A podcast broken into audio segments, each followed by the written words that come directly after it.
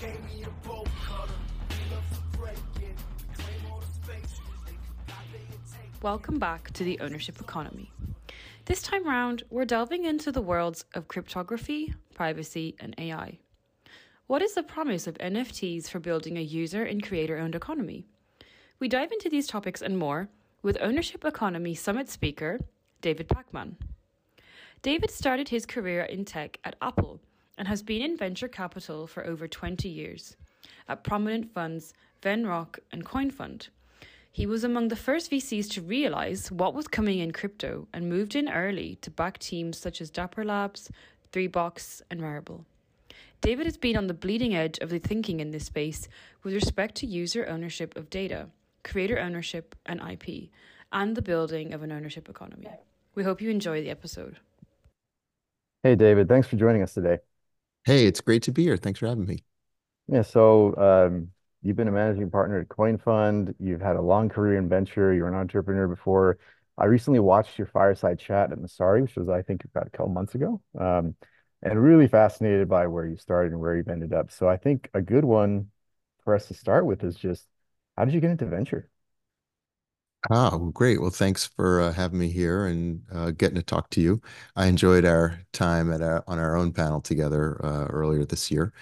Um, I I entered technology. I was a computer science engineer, and I went to work at Apple in the Bay Area. And uh, I met a lot of unbelievably impressive people. Apple's always been a company that's great at hiring.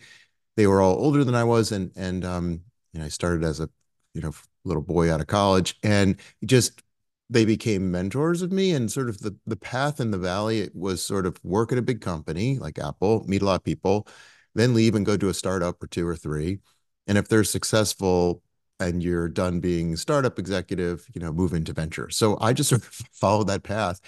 It's what i wanted to do because i knew a lot of venture folks who were really impressive. So i followed that path you know. I, I worked at apple for a bunch of years. I joined a startup and i started a company or two and uh, those were successful. And and then I ended up uh, at Venrock about 15 years ago. Didn't know anything about being a venture capitalist. I mean, I had raised money from them and had them on my boards, but uh, you know, had never learned the the trade. Um, and so Venrock was wonderful place to really learn it from an established firm with a great process and extremely high bar and and really amazing venture capital partners and um, investors. So I I learned venture there and um, spent 13 years there. And you know, I'm sure we'll talk about the deviation into crypto, but uh, that's where that's how it all happened. Deviation is a funny way to put it. It just sounds, you know, it has almost has like a negative undertone. It's funny.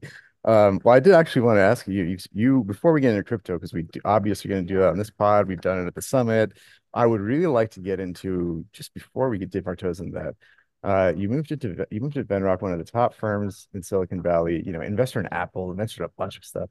So, um, I just like to know for yourself, like, uh, what what were the big highlights and takeaways for you there? Because I feel like when you make it to a place like Venrock, it's really rare for something like crypto to come along and you know, I I guess hijack your attention. So maybe you can give us a little bit of what you saw develop over the years at Venrock, because you've been you've been here for you know pre-internet 1.0, inter internet 1.0, the the big uh, you know the um, early 2000s internet bubble as well. What were some of the highlights and lowlights on the way?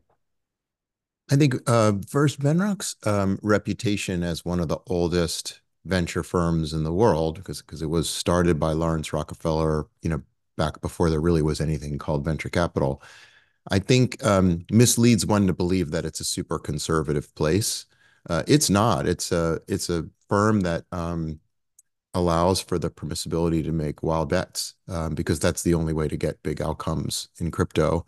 And um, so, and the reason it survived and I think prospered as a top firm is because it continues to make really wild bets. You know what what I learned there was the only way to make any money in in venture is to be a non-consensus investor. You, you have to find things, especially at the early stage, things that you believe that others don't believe, and then you have to be right.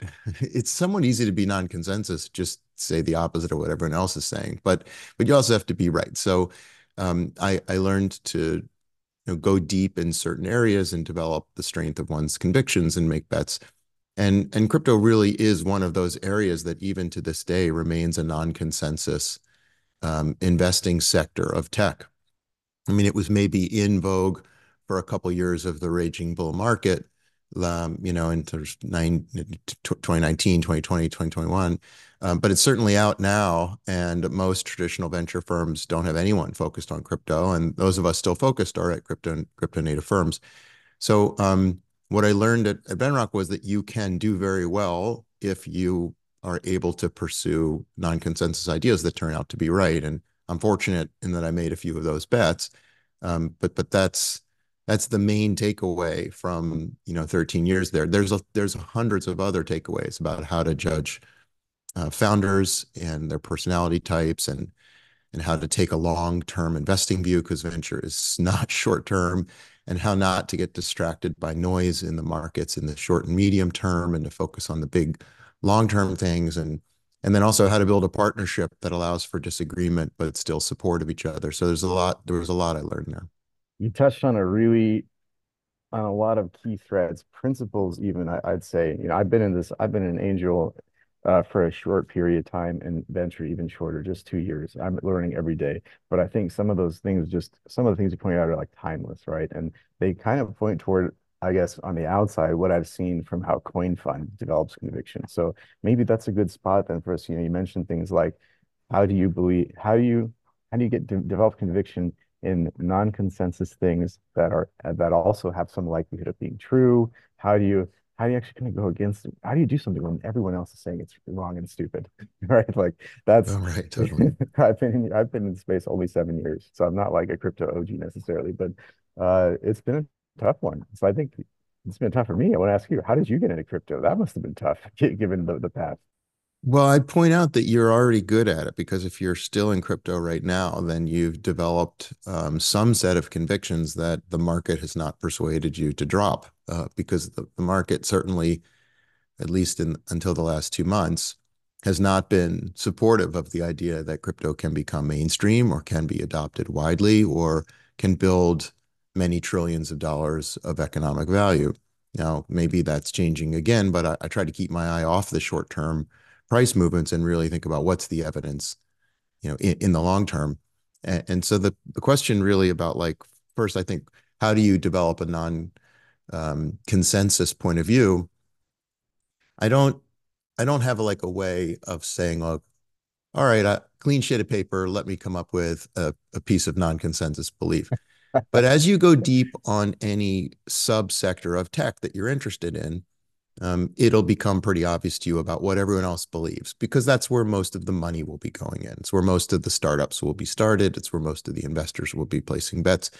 Certainly, tech has a very herd mentality uh, in its sort of early and mid stage investing. Um, so you can sort of see what the market consensus is about where tech is going based on where those bets are being made. And, and, if you go really deep and you really learn a subsector, either because you're a technologist and you're going down to the metal and really learning, um, you know, being a user of the technology or the architecture, if you're talking with engineers and founders about what it is that they're doing and why, you can start to have a view about where things are going. And you might have a view that's different than others.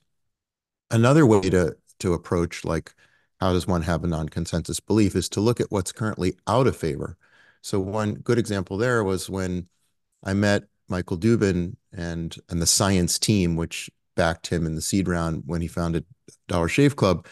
I knew a lot already about subscription businesses because I had run one when I was the CEO of eMusic.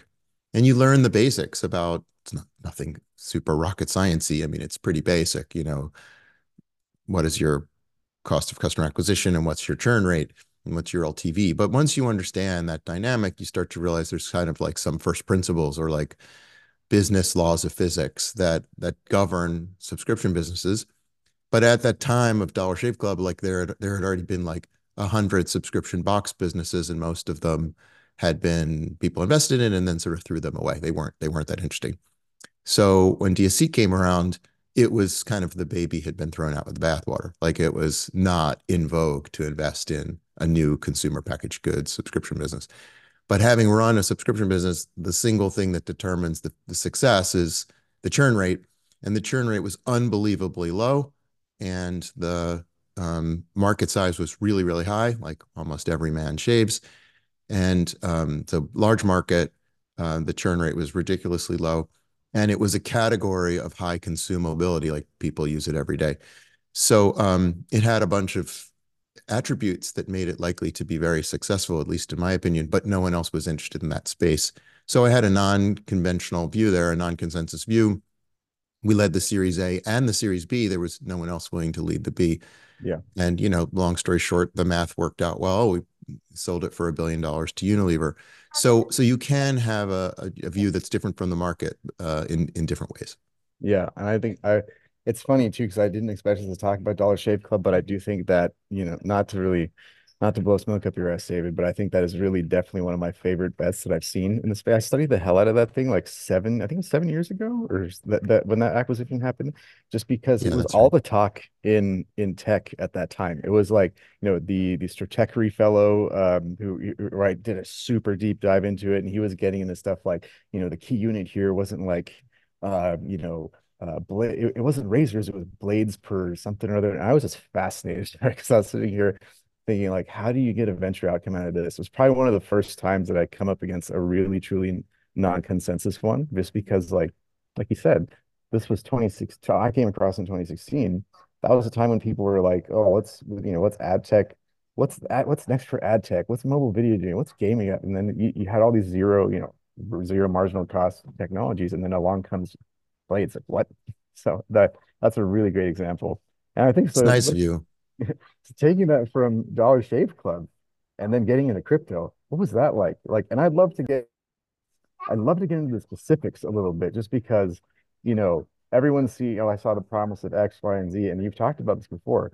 But if if there was one particular thing that stood out, or an interaction, or something that came across where you're like, this is the future. Yeah, I was, there's two or three things. So uh, the way I drifted into crypto, honestly, was one of our uh, vice presidents at Venrock. Um, we had been looking at Bitcoin a little bit, trying to learn about it, and um, a vice president handed me the Ethereum white paper and said, "This is different. This is really interesting. You should read this." And he had a technical background, and so he helped me think through the idea of a you know decentralized compute network, right? A programmable blockchain. And that felt like, okay, that's very different thing than like just, you know, is this um, a trustless, you know, money ledger transfer machine? Um, it just felt like it had much larger implications. And so it was time to get serious and start to do some research. But I turned to some of my partners at Venrock who who understood financial markets. Like I don't have an MBA, I never worked on Wall Street, didn't understand capital markets, don't understand yield curves, bonding curves. Like, you know, it's just not my area of expertise. I'm, I'm a computer scientist and software guy. So um, I asked for some help, and and honestly, the the consensus view about blockchains was that it was for piracy and you know Silk Road and all that, and so not interested was kind of the response I got. So if I wanted to learn about this, I had to learn myself. Fortunately, I found the CoinFund guys as some tutors to help me and help me learn more a couple years later. But I did what I could do to learn. I started mining Ethereum. That seemed like a smart economic decision if you believed it could be valuable but it also helped me learn about what is a node and how does a node operate. And uh, over time, you came to see like first of all the the technology here is super rich and uh, and profoundly interesting. Yes, it's based on Merkle trees and some old uh, computer science concepts, but the marrying them together into a globally decentralized permissionless compute network uh, was really impressive. Um, so I, I, just got excited about the technology's um, success at producing something novel. And then you're confronted with the question was how many other people care about this? And is it going to be a developer platform? And what are the use cases? And boy, it felt to me like the answer was yes to a lot of those. Like it's really interesting. There's a lot of people interested. There's a lot of interesting use cases. But how long will it take was an unanswered question. And so I just kind of loosely watched it. But by 2016, 2017, it was obvious that something was happening. We had the ICO crunch. We had a few of our portfolio companies say, hey, I think we're going to add some crypto components to our business. We think a token could be useful as a, loyalty mechanism or an incentive mechanism. So uh, that, that was when I had to get serious. And just to make the long story short, I think what really struck me was this has profound implications, and most other people I know are uninterested in spending any time in it. And that's an arbitrage, right? It's like, well, why are they uninterested? If you ask them, it was usually because it was just dismissed on its face without any any math or any thought. It's like it's piracy or it's a scam.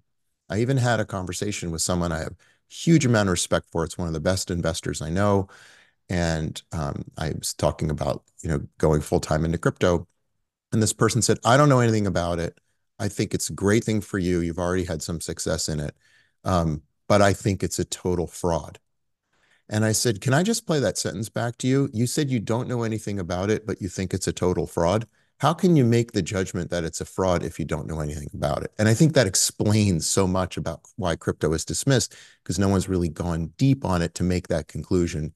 And that I think is the ARB. And that's why there's a great opportunity here, right? That's why this is non-consensus. Yeah, I think that's a really great way to put it because my I was really going to dig into the why because I think that a lot of folks in our space when they get here, they almost some of them have a deep why, some of them others some, some others don't, right? But it almost feels like you touched on the why for yourself, though. It's really just it's something you're touching on the bounds of like there's a lot of potential here. I don't see how this can't attract some developers as like a Schelling point, pull them in, really be a developer platform.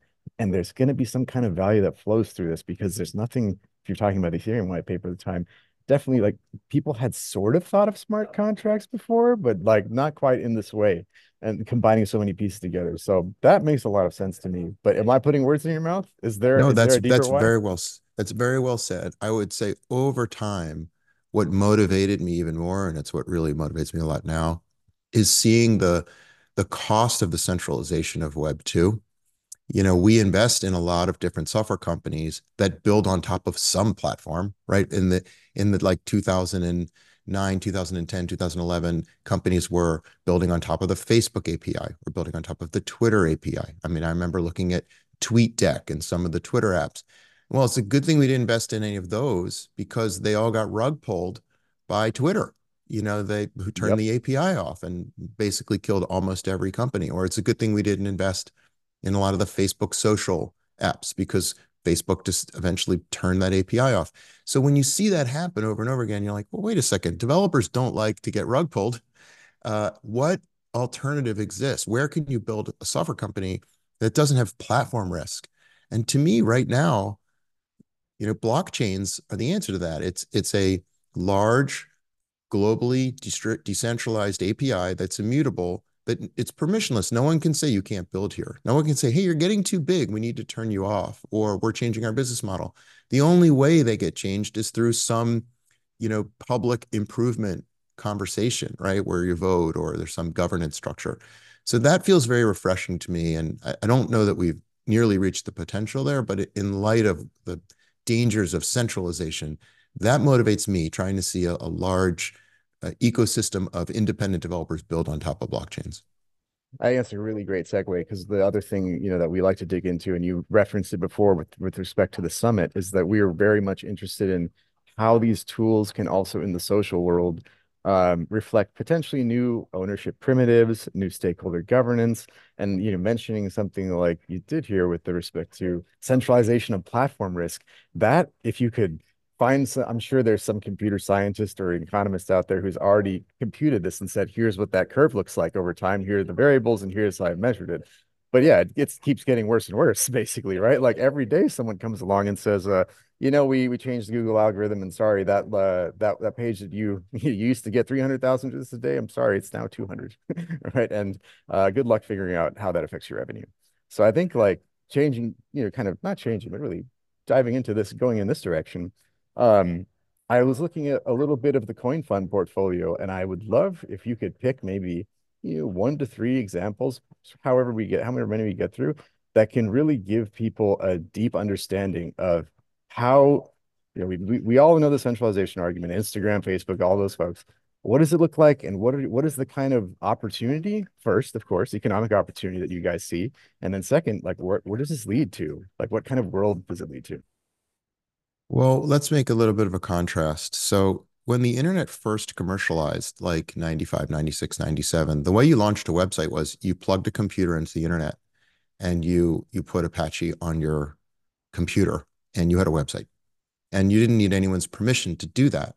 All you needed was an IP connection. and you could buy that pretty much anywhere. And it was virtually impossible to be deplatformed because you were running your own website. Now, today, when you want to launch a website, you're probably using a platform like Wix or Squarespace or something like that, or you're building on top of AWS. And uh, and if you if you're not in the Google directory, you might as well not exist. Uh, plus, the website probably needs to be cached and needs to be a security layer on it to make it fast. So there's all these other centralization points who can make a decision to deplatform you, shut you off. So like you, you we have this centralization risk. At CoinFund, we believe that there's value and concern with truly decentralized networks. When they're permissionless, anyone can build on them, as Ethereum and the other layer ones are. But they're and they're censorship resistant. People can't shut you off. But that lets the bad guys in too, right? And so you there it's it's not a panacea to be decentralized. It presents its own set of challenges, but it it does eliminate the centralization risk of um, of people deciding to rug pull your company because they don't like how successful you're being. So we've invested on this theme. And one area that I know we have common belief in is the notion that creators can self publish or digitize their electronic works, but get paid for them in a way that allows for scarcity and traceability and um, um, you know and really strong monetization and that's nfts and so we it, it does feel almost like we're going back to the original internet's promise of any individual can publish something digital on the internet without anyone's permission. But now the monetization is different. It, it was very hard to put a toll booth up in front of your website. So hard that what people said is, well, we'll just throw advertising on. It's the only way to make any money. No one wants to pay a dollar to see my right. website, so I'll throw ads on. So what did, what have we done around content in Web3, we've said, well, actually, we can digitize the content, but also make it scarce. We can print 100 of them, or one of them, or 1,000 or 10,000 of them, and we can set a price for them, and we can mint content as NFTs. And then they've got a resale value too, and they can trade on exchanges independent of what the owner says, and we can do royalties. So that sounded pretty exciting. So we've invested in a bunch of stuff around NFTs, which are mostly out of favor today, but are but are absolutely essential to the long-term value of, of Web3, and we think will come back in a big, big way. So we invested in Dapper Labs, the creators of CryptoKitties and really creator of the first NFT standard. And uh, they're effectively a studio that creates um, NFT ecosystems or you know intellectual property based um, uh, products that people can buy on on Web3. And they've uh, launched you know NBA Top Shot and NFL All Day and and have a Disney product now. So they're doing basically collaborations with the world's biggest brands and bringing uh, intellectual property to the blockchain and letting people buy, own, trade, and and evolve. That's exciting. I think they are um, certainly a company to watch. They've been um, uh, they've had multiple successes, and and they're certainly trying to you know duplicate that with with the current products in the market. Another one that, that comes to oh, mind. Sorry, oh, sorry. One, yep. one second before you continue off of that. Yeah. It's like I think digging in a little bit on Dapper Labs could be interesting, only because we also try to. You're not you're not one of the worst offenders. There are people who get so deep into the the uh, you know terminology uh, and jargon of our space, but I think it'd be a good thing to take a second and just focus on like you know you mentioned things like uh, enabling scarcity, uniqueness, you know, creating markets around particular unique goods. Um, real quick, yeah, NFT is I think one of the worst terms ever, but the only worst one is non-fungible. This non-fungible token actually. so like, like yes. maybe maybe you could tell you pick one of these examples. It'd be great for you for you know for our audience to understand. Like, great, you may you've never even heard of NBA Top Shot. Maybe you haven't heard of Crypto CryptoKitties. What is an NFT? Yeah, fair enough. Uh, I agree with you that crypto is the worst in picking consumer friendly names. We, we pick the most consumer unfriendly names we possibly can for everything. Absolutely. It's terrible. Absolutely. Uh, so an NFT. Well, so um, maybe it's helpful to say like if you go back uh, millennia to when artists created art, all, all of the art that they created was physical in nature. A, a painting, a sculpture, um, you know, an antique, uh, you know, even anything of value, uh, jewelry, um, you know, wine. it's all physical in nature, and so uh, the easy way to monetize it is to sell the physical objects and you might produce one or more of them and that's it and then those physical objects have a resale value or maybe high or low but still the permission exists for the owner to resell it later and that's how um, as a species we've consumed most of artistic expression as as physical objects. Well, starting around 1995, um, we digitized a lot of that words, text, um, music, pictures, video. And when we digitized it, we put it on the internet right away. So we started distributing it digitally. And despite attempts through digital rights management to limit its ability to be copied, we largely were unsuccessful in doing that. And so when you can't limit the copying, you have infinite amount of copies of them, you can't really charge for it anymore because you, people can always just copy it.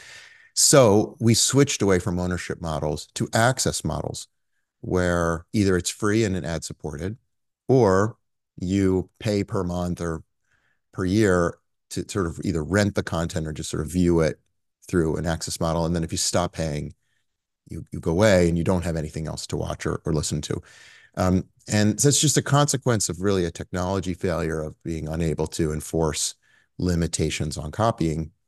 Um, and it's only been a sort of brief moment in time where this has been true. It's been like 12 or 13 or 15 years of Netflix and Spotify. But NFTs let us go back to creating one or more provably verifiable copies of a piece of digital creativity, a picture, words, video, song. And the buyers can then own it again and can resell it. So we're really just back to the way art and, and digital and creativity has been for thousands of years. Yeah. And so it's it's that arc of the story that makes me believe that that ownership of digital items will take off. And I think it will be enormous. I think we will revert to an ownership economy around creativity.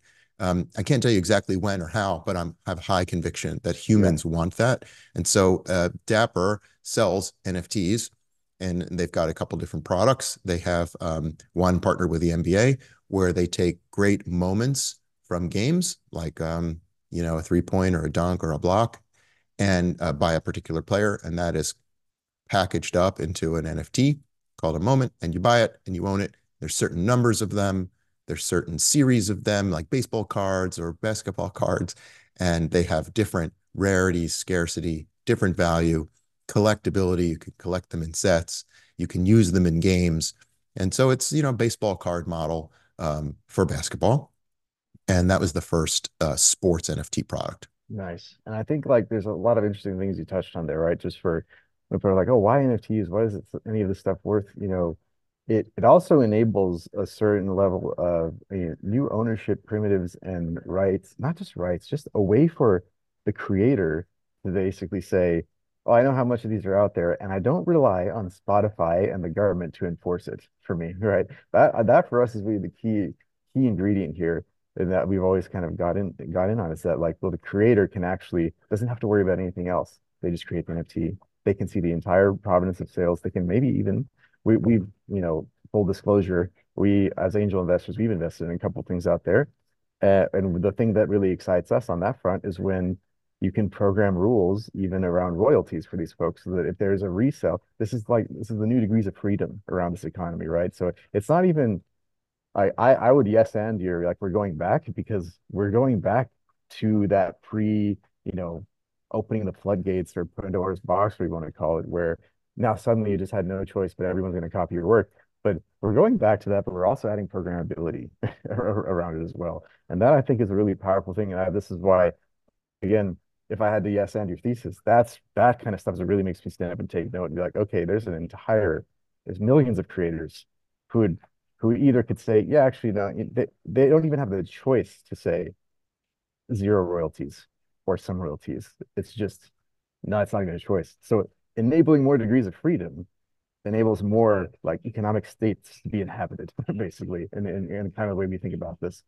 And that I think really going back to your point around NFTs is like that's when maybe what we would call the holy grail there.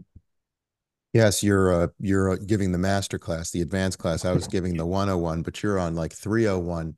And, and it actually is um, of unknown consequence how interesting this innovation is. So if you think about intellectual property from in its physical form, whether it's it's a watch or a piece of artwork or a photograph, it really doesn't change meaningfully after you buy it. I mean, maybe it ages a little bit. In some cases, that's good, like a bottle of wine. And in, in a watch, sometimes it, its aging is interesting as the dial color changes a little bit, or um, or, or the bevel bezel does. But but in most pieces of creativity, it doesn't really change over time. But software, which is what NFTs are, can be programmed to change, right? We talk a little bit about buying a um, an in-game item in a video game, like a sword or a gun, and maybe it improves over time or gets worse over time. But you know, maybe the sword you slay a dragon, and that sword, you know, is now enchanted, and so it has more value. It's even more rare. And we could write um, write the code behind that NFT to to change. Also, we could we could make it become more rare or have it add new properties the longer you hold it. Uh, so if if you if the same owner has had it for two years, it evolves into something more rare to encourage you to be a long-term collector. So we're just barely seeing these dynamic NFTs come to market, but I am equally as excited as you are about what this unlocks because that's a new level of creativity. Yeah, absolutely. Because I look around like there's a lot of you know a lot of the, the big platforms that get the centralization um you know centralization risk and critique they're the obvious ones but then there's like lesser known ones all throughout the all throughout the internet you know we're talking about i'm not trying to insult etsy but you know i have friends who have done who've done crafty things what have you and then all of a sudden one day people are like actually no you can't access the platform something you you made something too racy or whatever right but it's like Right. somebody still wants that right like under under what jurisdiction so there's like a whole bunch of these things that now just open up and um i think the dynamic one as well just side note for me being a kid who grew up playing Diablo and Diablo 2, I'm like, oh man, that would have been so much cooler. Right? When you like, if I could at least know what what the toys were and how many of them there were and how could they evolve and I can have a liquid market around it, that would have been fantastic. Instead, I'm stuck here playing this multiplayer game and hoping for the best. Yeah, totally. Hey, could we pause for just one second? Oh yeah, absolutely.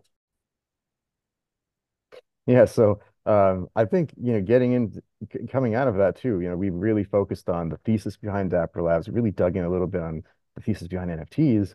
Um, one thing that I remember you mentioning that I think maybe you're becoming a little bit uh, uh, mildly famous for is at least that video from Messari's making the rounds, so that you're the, the evidence-based investor, and I kind of fill in the the I guess the counter part of that as versus those who kind of invest for that's kind of what they want to see in the world or need to see, right? You're kind of just like, actually, I'm really looking more at the evidence.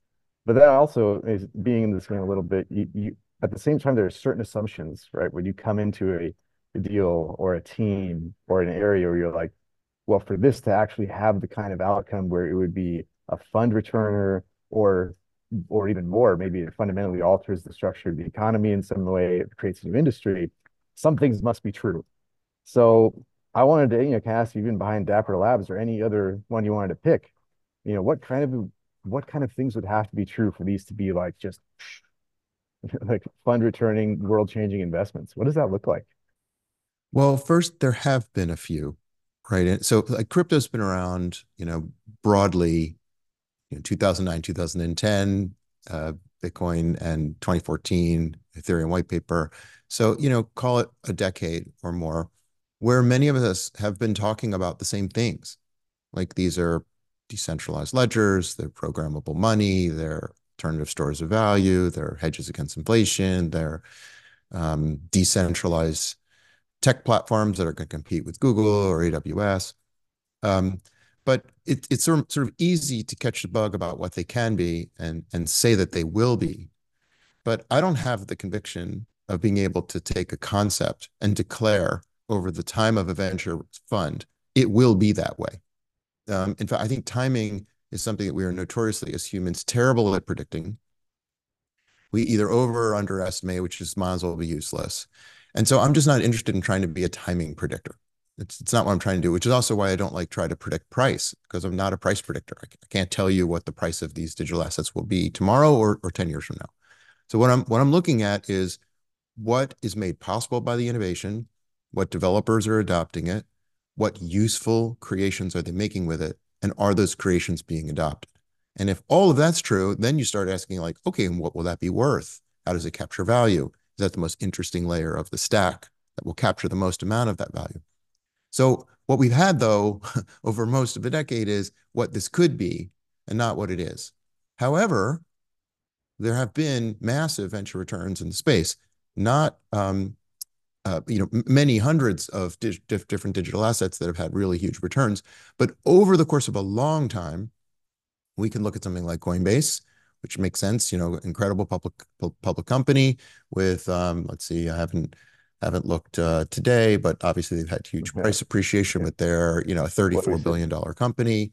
Um, and um, and they are, you know, number one exchange in the US for trading digital assets, plus, some more things. They've got a layer two and a Mhm. wallet. And so really a lot of promise. We can look at Ethereum, which, you know, as of today is a, um, I don't know, 270, 280 billion dollar creation, right? Um, incredible, uh, compute platform that, that pulls some fees in.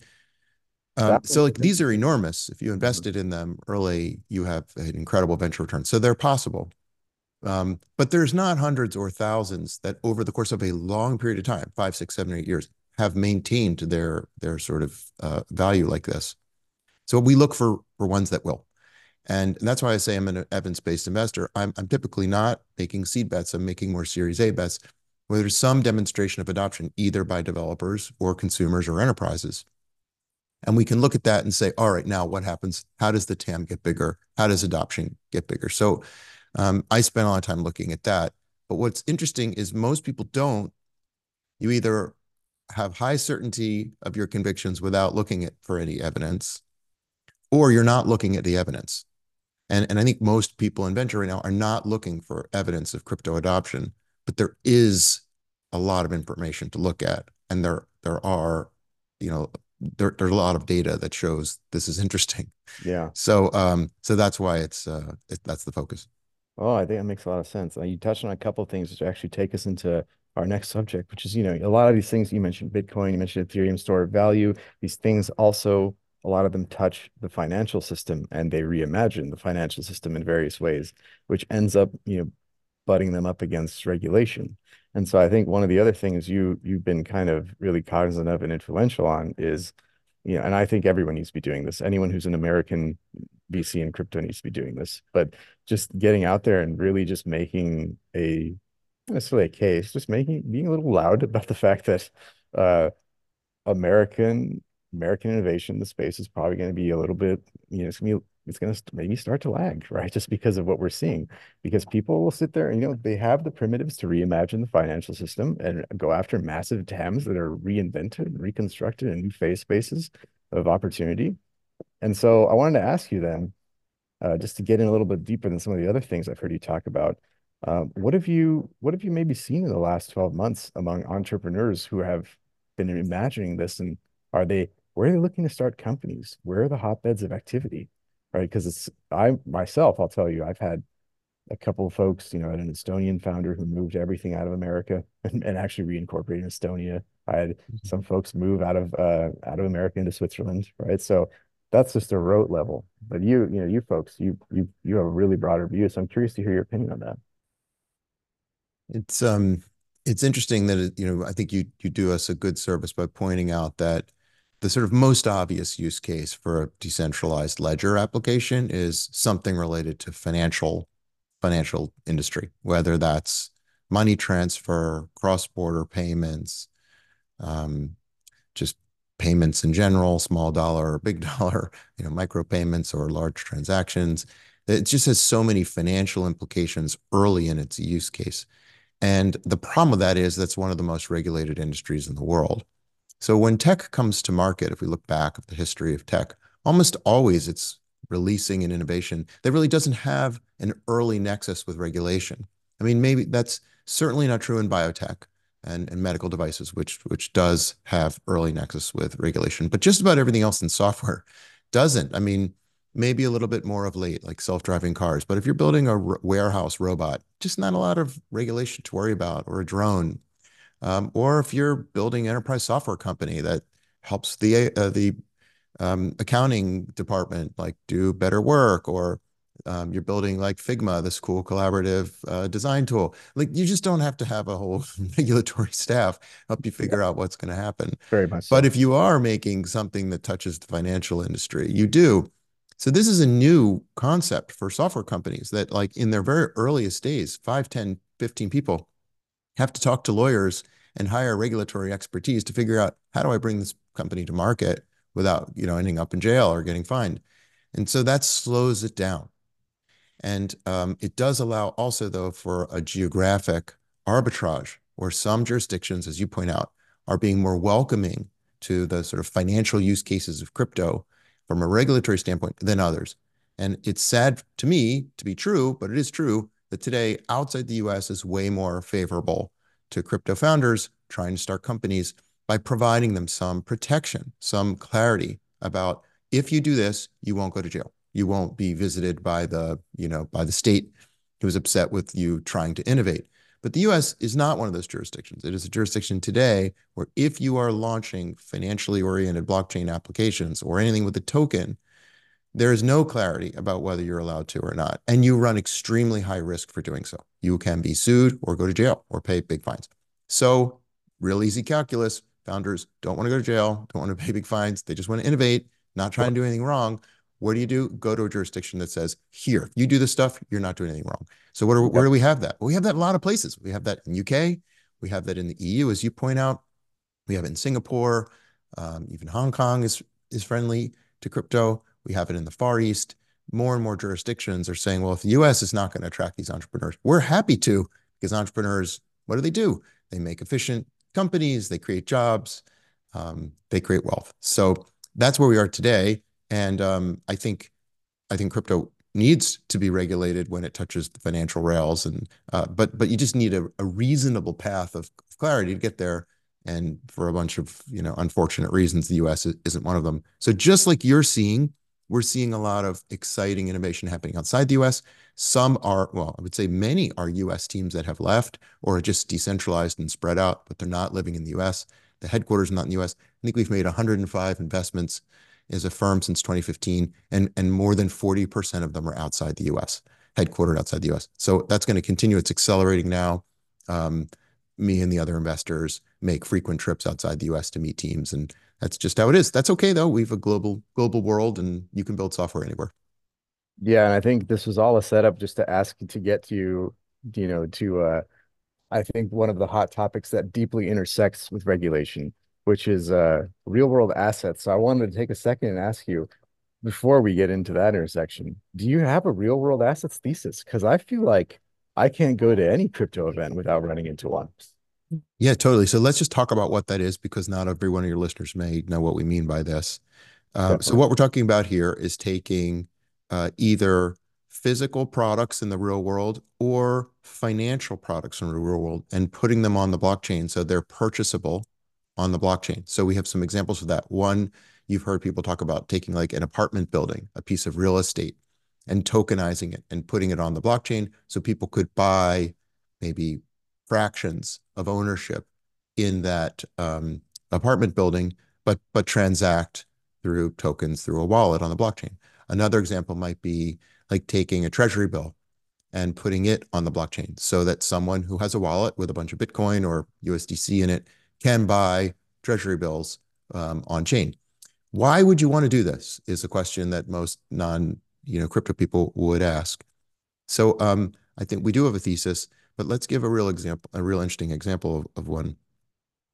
One would be, well, why would you want to take um, traditional financial assets, a, a mutual fund, um, a, a, municipal bond, or um, you know a treasury bill, and put it on the blockchain?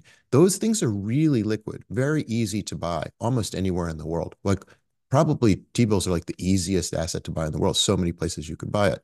Why would you put it on the blockchain? Well, here's one reason why. It's it's because there's net new demand to buy T-bills. Well, what on chain? Why? Well, uh, last I looked, there was about $24 billion of total value sitting in DAO treasuries. For those people who don't know, when you create a new crypto protocol or a blockchain, you often reserve a bunch of the tokens you're creating into a DAO, a decentralized autonomous organization, where as the price of that token goes up, you're essentially reserving a whole bunch of economic value to be used later to give grants to ecosystem developers, to, to pay salaries for the people who work on the technology, to pay third-party developers to build. Um, so you reserve a bunch of economic value. That sits essentially in a treasury, just like um, you know a company has a bunch of cash or investments in their treasury. Those that's new wealth that was created from zero at the time the token was created. And almost all of those, um, those treasuries are sitting in, well, they, they're all sitting in digital assets. In most cases, the native token or Ethereum or Bitcoin. Well, those are really volatile assets. So if you've created a lot of wealth and your your future of your business depends on it, you'd like to put it in maybe some less volatile assets, like I don't know, five percent a year T-bills. But you can't because you'd have to convert it all into fiat, take it off chain, go to a bank or Cantor Fitzgerald or something, and buy a bunch of T-bills. Uh, and that's just not possible because the assets need to remain on chain so they're auditable and so the DAO and the community members can see. So if you turn T-bills uh, on chain, I think immediately you have $24 billion of incremental demand. I'm not saying it's all going to go immediately into T-bills, but there is net new demand for traditional financial assets on chain. So there's a thesis for you about why you should bring Yeah. real world assets, traditional to, traditional financial products on chain. Yeah, no, I I love it because that's the thing with a lot of these is that you have if you just think of them from and again, we mentioned this earlier, I'm not a finance guy, you're not a finance guy, but if you're just thinking about even the most bare minimum like portfolio management, you really don't want to be staring at your DAO wallet going like, "Oh, it's uh 90% our native token and 10% Bitcoin."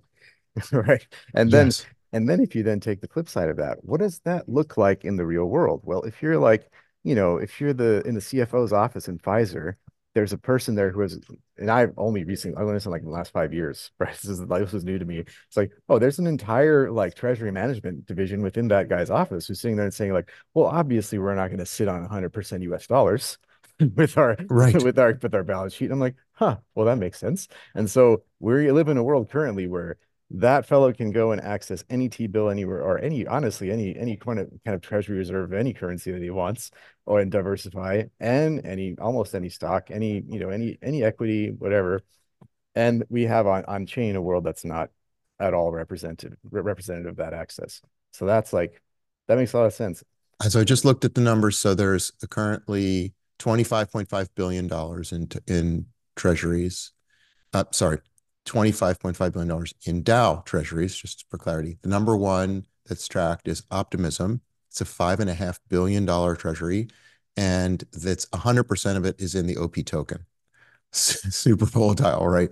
So if it was easy for them to take 10% of that and Yeah. put it in 5% a year T-bills, would the would the DAO vote to do that and lock in a 5% return for, you know, 500 million dollars of the treasury? Maybe.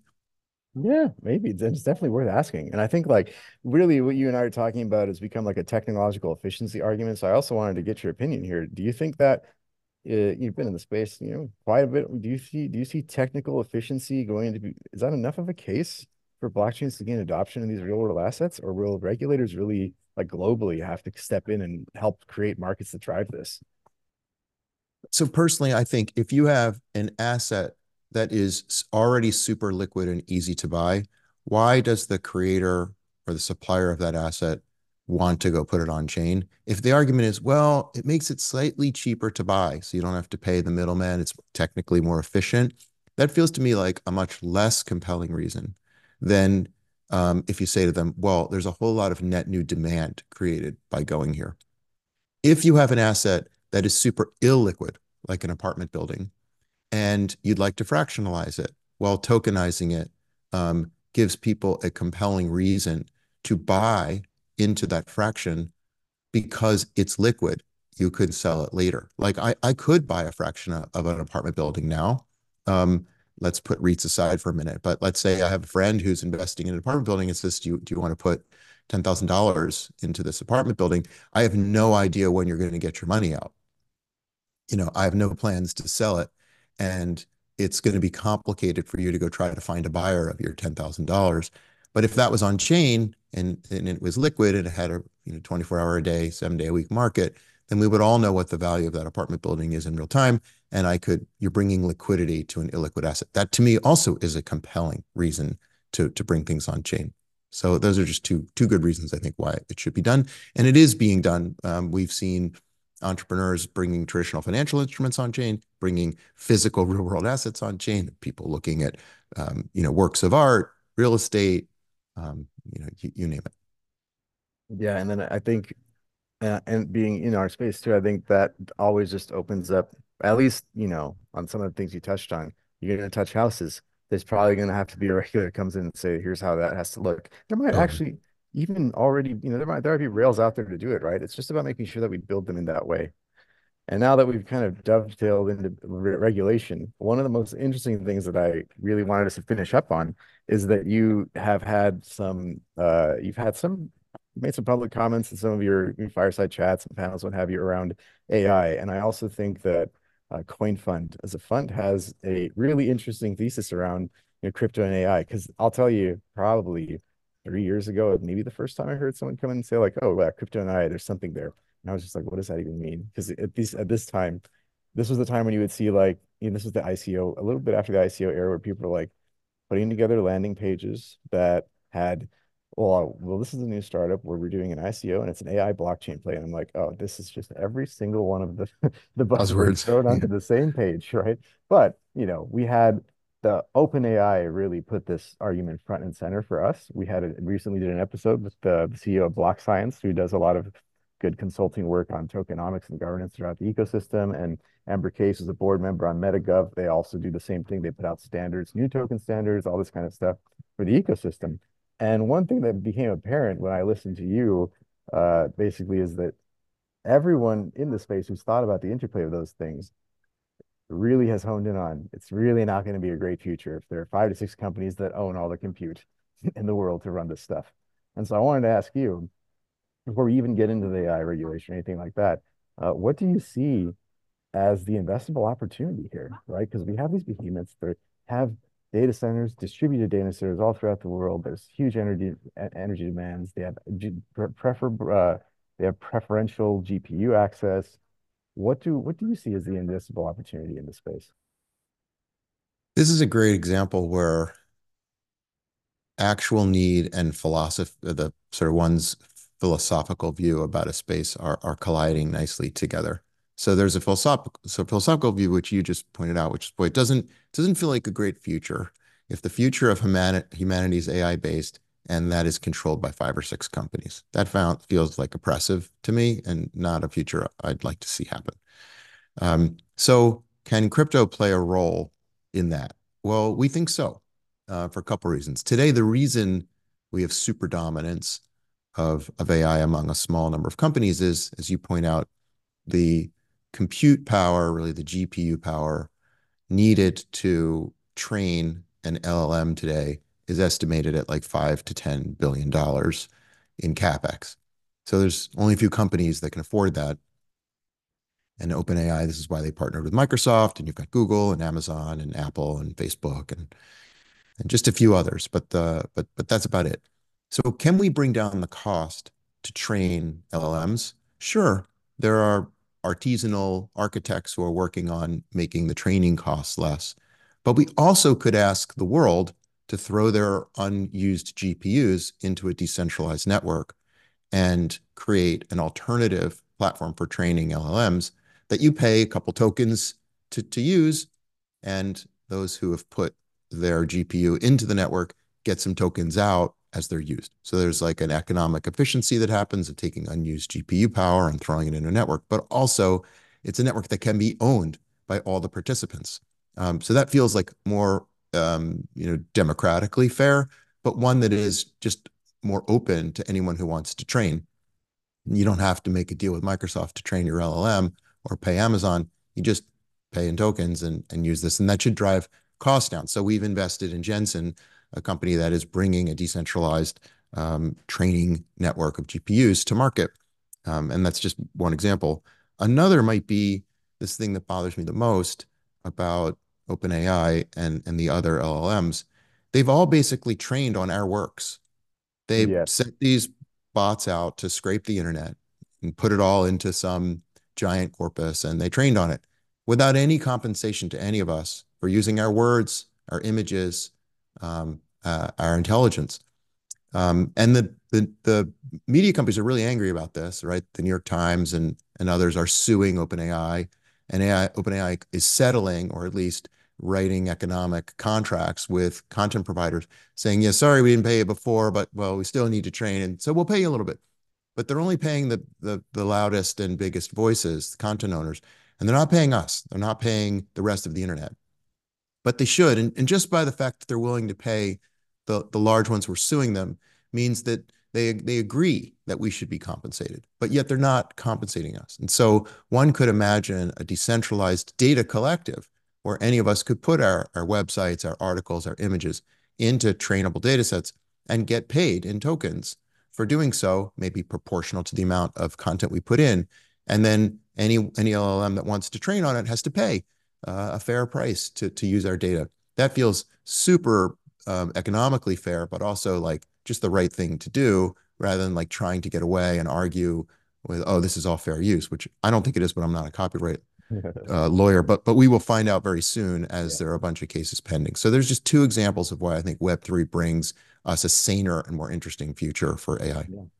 Yeah, no, I, I really like that. I want I rarely, rarely do this. I don't like doing it, but I'm gonna devil's advocate a couple of your positions. I'm interested in what your take on this. So I'll Please. kind of set the stage.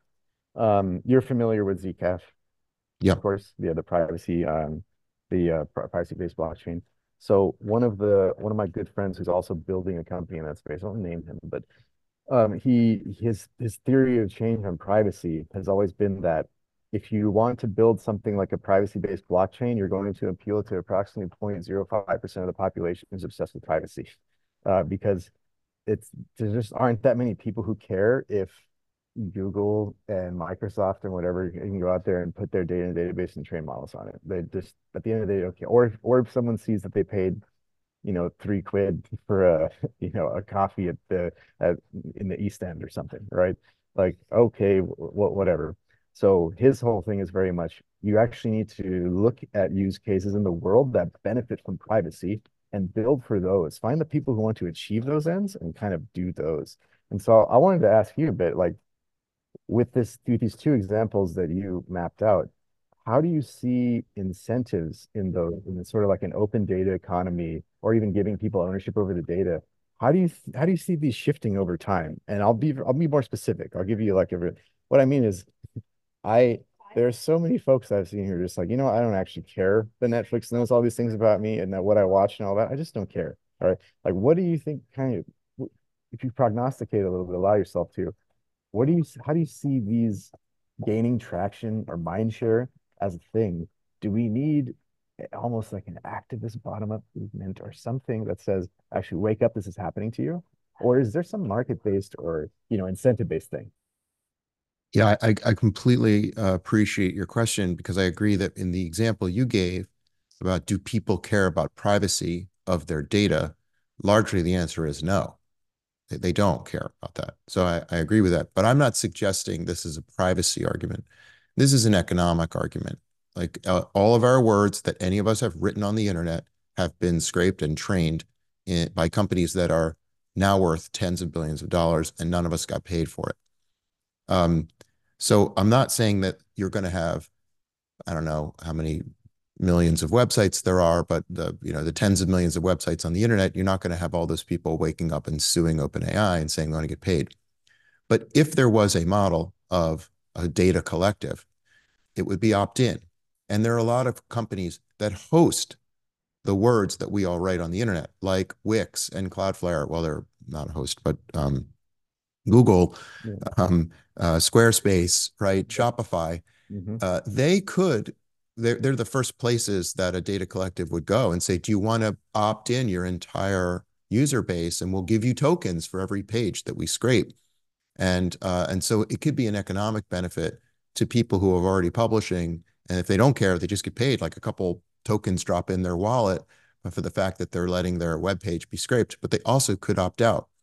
Also, I think that um, we have a head tail phenomenon where the more words you write, the more images you own, the more valuable that is to the AI systems to train. So therefore, the people who are the bigger publishers, if you will, media owners on the internet are more interested maybe in taking some action. And, and I think we can see that. I mean, the one example I like to give, and I don't think he's got a problem with me using this over and over again, is, you know, if you ask OpenAI about venture capital, it's got a bunch of answers for you.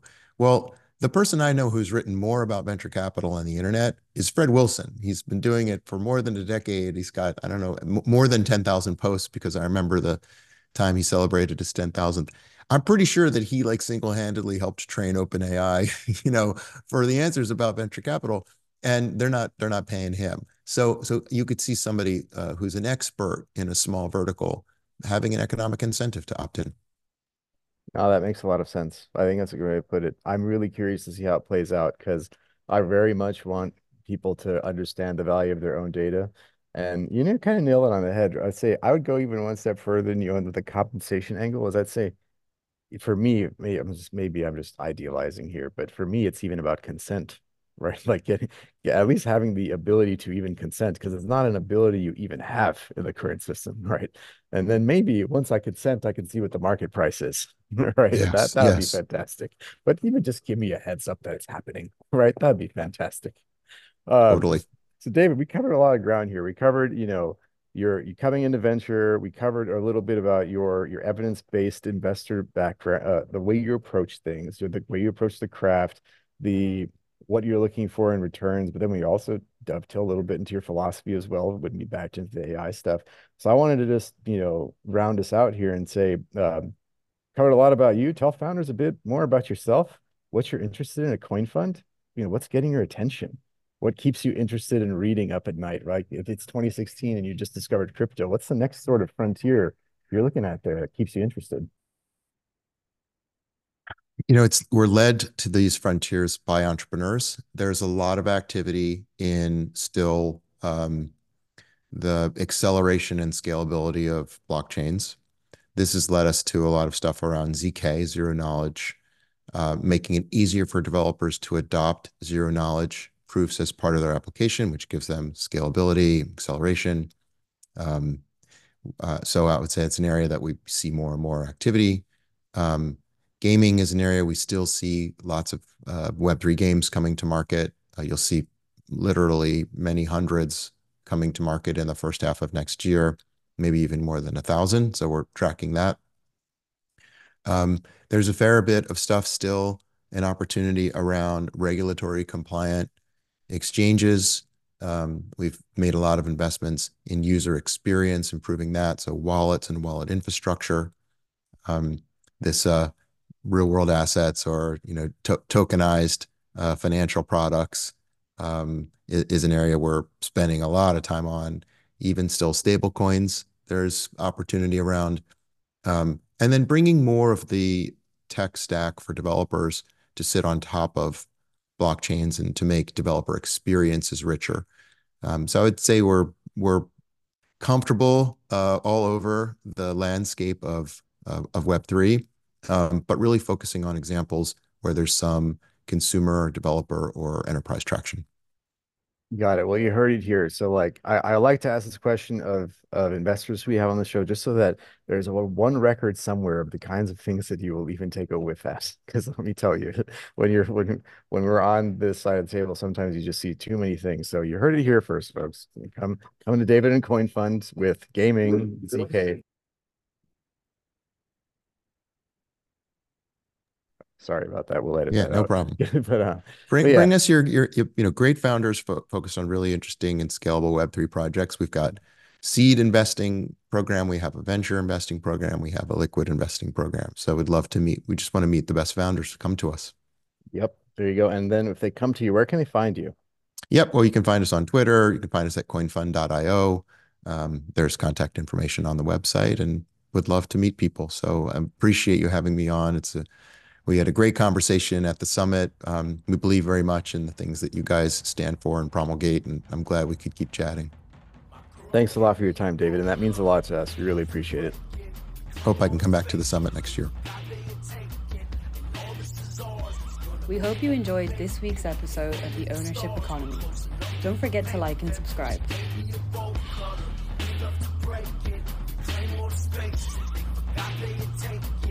All this is ours. It's gonna be what we